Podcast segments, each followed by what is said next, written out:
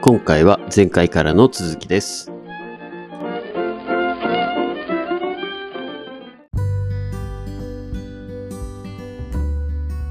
はい、よろしくお願いします。はい、お願いします。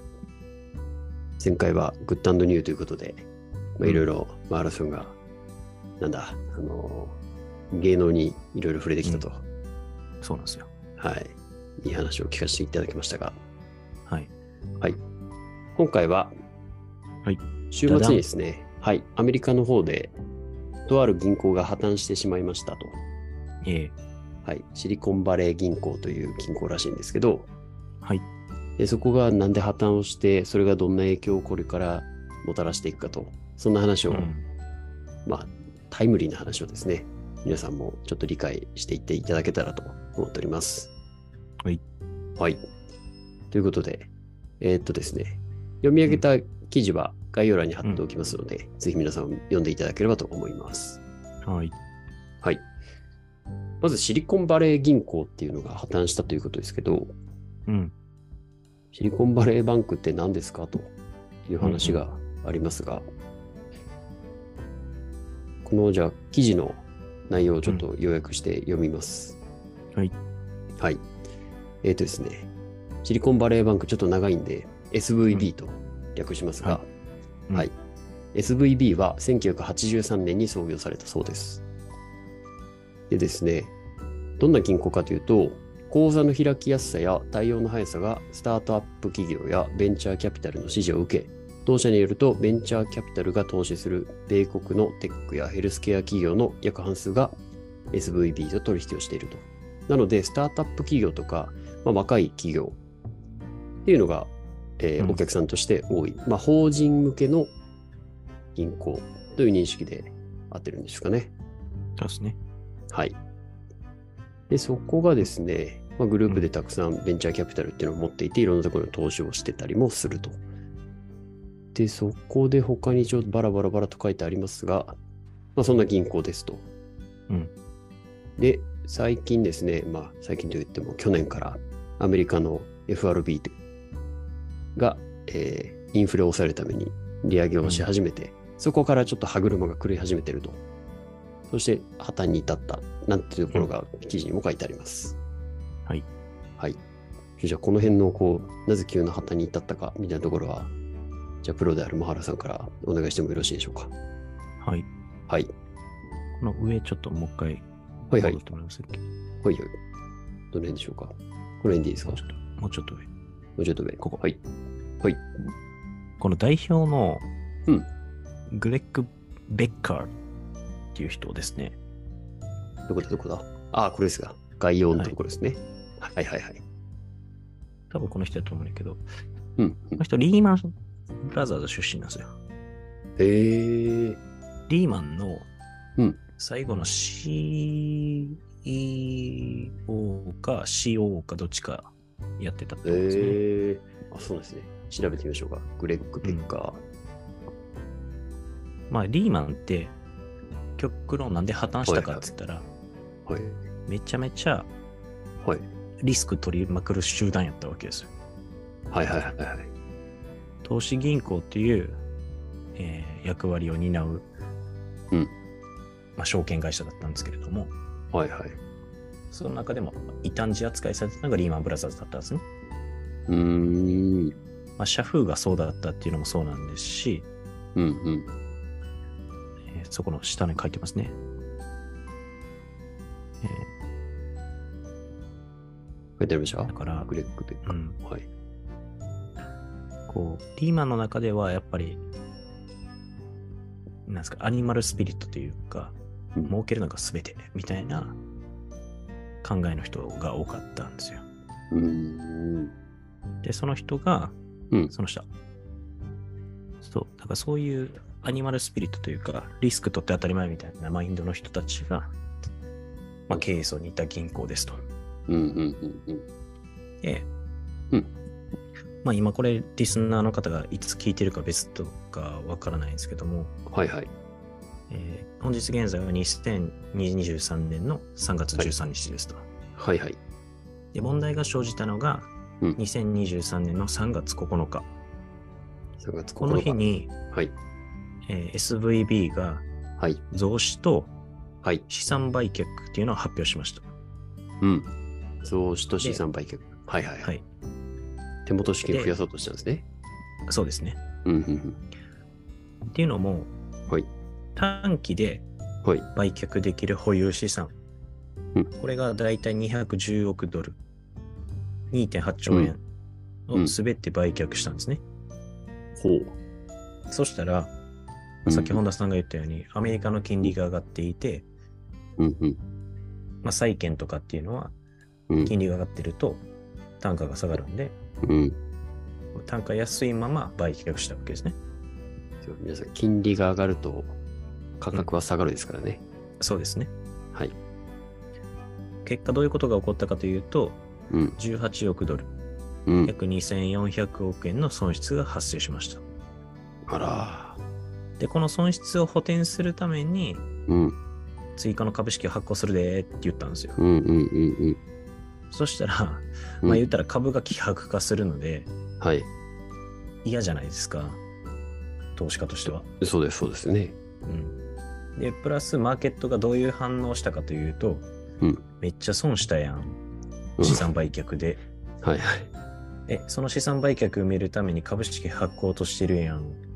この銀行やばいやん。うっんてなって、さっき言ってたベンチャーキャピタルとか、うん。あとはヘッジファンドとか、はいはいはい。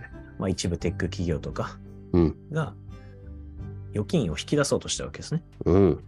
これ専門的に言うと、取り付け騒ぎっていうものですね。ほう、銀行が一番破綻するやつですね。うん。うん。で、10日にうん、その完全なる追加増資が無理になりましたとうん。いうことが発表されて、うん。 SVB にあるキャッシュ、現金が足りませんやんってなって、おう身売りに走ったわけですよ。おう。そしたら誰も買いませんってなって、うん。結果破綻したんですね。そうか。みんなそ銀う行でをアメリ引きカ出そうとがすると、そうですよね。はいはい、どうぞどうぞ。まあ、助けようとするかどうかっていうのが、うん。まあ、先の週末にそういう話し合いが行われたと。 FRB はインフレだけでただたいただただ大変なのに、それにこんな問題も抱えちゃいましたか。そうなんですよ。いやーで、ななんでそもそもこの SVB が、うん。その債券を最初売らないといけなかったかうんうんっていうところが、うん。はい。まあ多分あんまり知られてないというか、はいはいはい。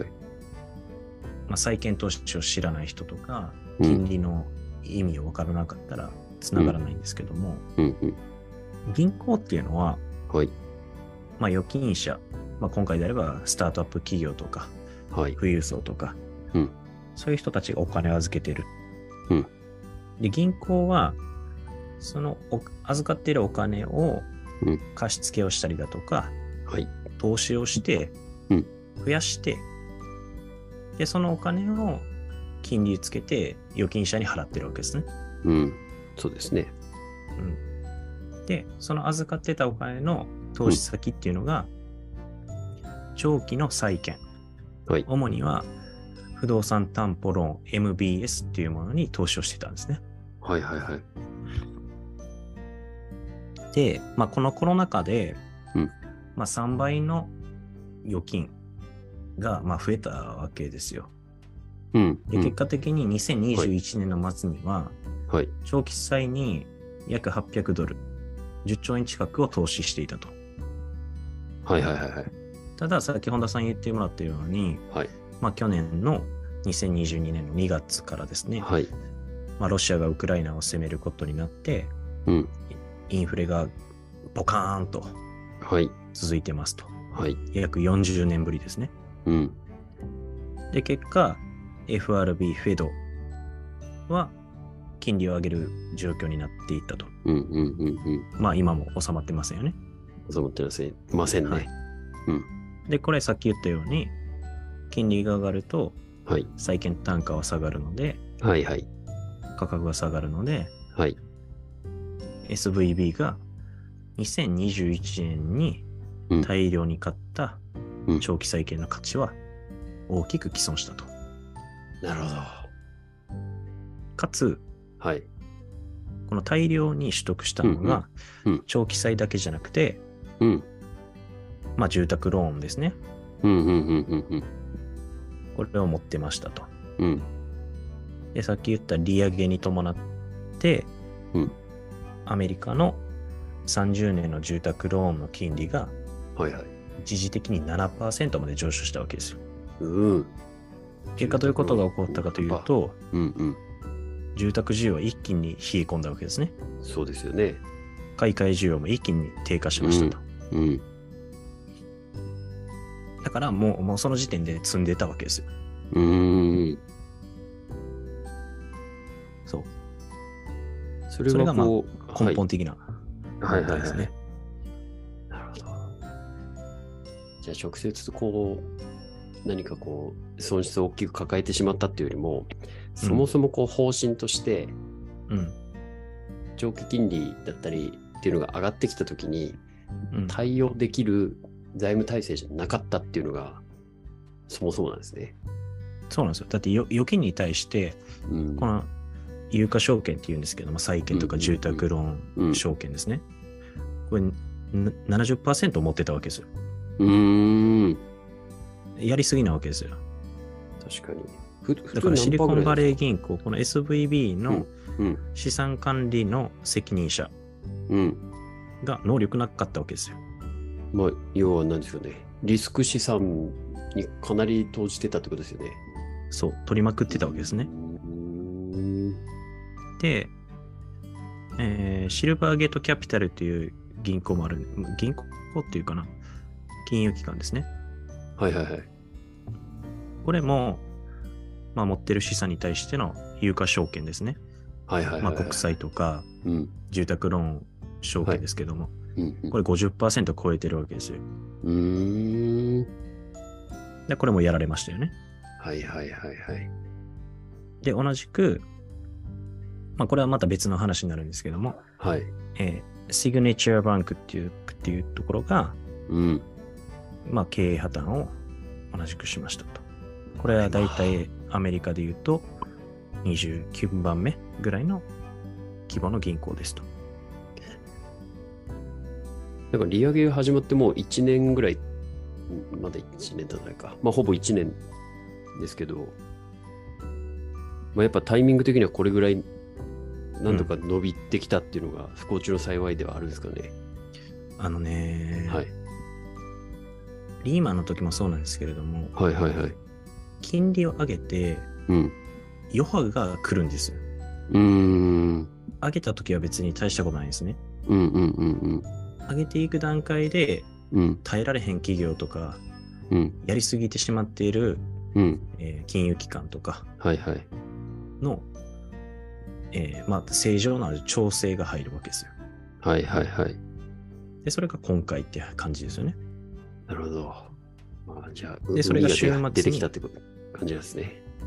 そうそうそうそう。うん。で、それが週末にポッとうん湧いて出て、うで、まあ土日でイエレン財務長官が、ほい。まあ、FRB アメリカと話をして、うんで預金機構ですね。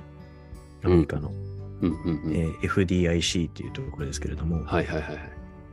これが、えーもう全額預金者の保護をしますという決定をしたんですよ。うーん。まあ、全なん額ていうちゃんと保護してくれ21兆る円んぐでらすいなんでね。すけど、うーん。書いてますね。書いてあ法り人ます顧ね客が多い SVB では、総預金の9割に相当する1500億ドル、約20兆円超が預金保護の保護対象外で、SVB の事業や資産売却を通じた預金返還の徹底当てが、えー喫緊の課題となってました。これをまあ、えー納税者、まあ、一般国民からのうん税金で賄うんではなくて、まあ、今までのそのリーマンショック後に作ったうん。金融機関を守るプログラムの中で、なんとか対応しますよっていうのが、一応週末というか月曜日の朝方ですかね、はいはいはいはい。に出て、まあ、金融市場はとりあえず落ち着いたという状況ですね。いやー、これはどうなんですか日本への影響っていうのもじわじわ来そうなんですか